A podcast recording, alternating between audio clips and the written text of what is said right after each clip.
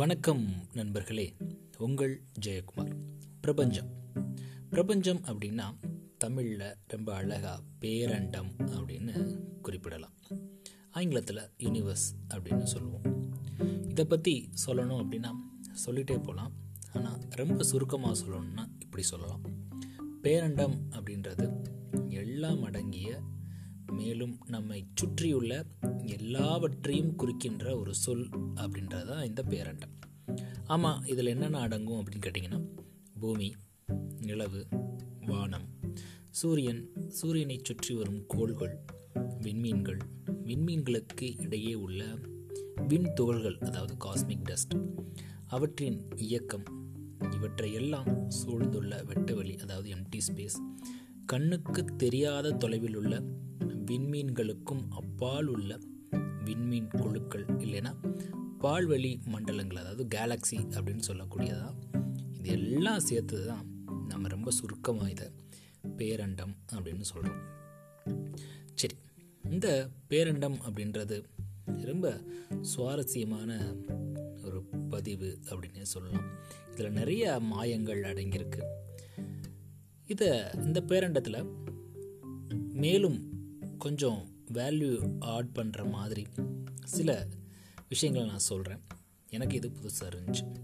அதாவது பூமியில் உள்ள அனைத்து கடற்கரைகளில் உள்ள மண் துகள்களை விட பேரண்டத்தில் அதிக நட்சத்திரங்கள் உள்ளன அப்படின்னு ஆய்வறிக்கை சொல்லுது.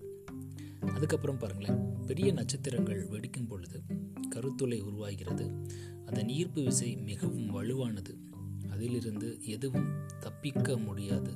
நல்ல வாய்ப்பாக நாம் வாழும் இந்த பூமியின் மிக அருகில் உள்ள கருத்துளை பூமியிலிருந்து சுமார் பத்தாயிரம் ஒளியாண்டுகள் தூரத்தில் உள்ளன. அப்பாடியா? வடிவேல் சொல்கிற பேர் நான் கூட புதுசு நினச்சிட்டேன் அப்படின்ற மாதிரி பத்தாயிரம் ஒளியாண்டுகள். கொஞ்சம் சேஃபாக தான் இருக்கும். அதுக்கப்புறம் இந்த தகவல் எனக்கு ரொம்பவே பிடிச்சிருந்துச்சுங்க விண்வெளியில் செல்லும் பொழுது விண்வெளி வீரர்கள் விண்வெளி ஆடைகளை அணிந்து கொள்கிறார்கள்.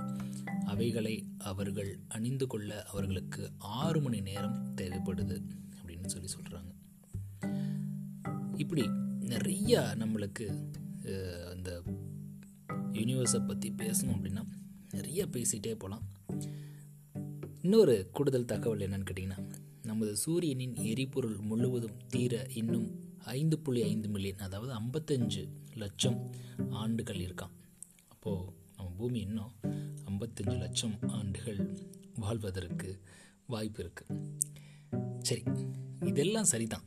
இந்த பிரபஞ்சத்தை நம்ம எப்படி அணுகலாம் அப்படின்னு கேட்டிங்க அப்படின்னா எப்பவுமே சொல்லுவாங்க நம்மளுடைய எண்ணங்களுக்கும் நம்மளுடைய சொல்களுக்கும் சக்தி அதிகமாக இருக்குது உங்களுக்கு எதாவது வேணும்னா நீங்கள் கேளுங்க.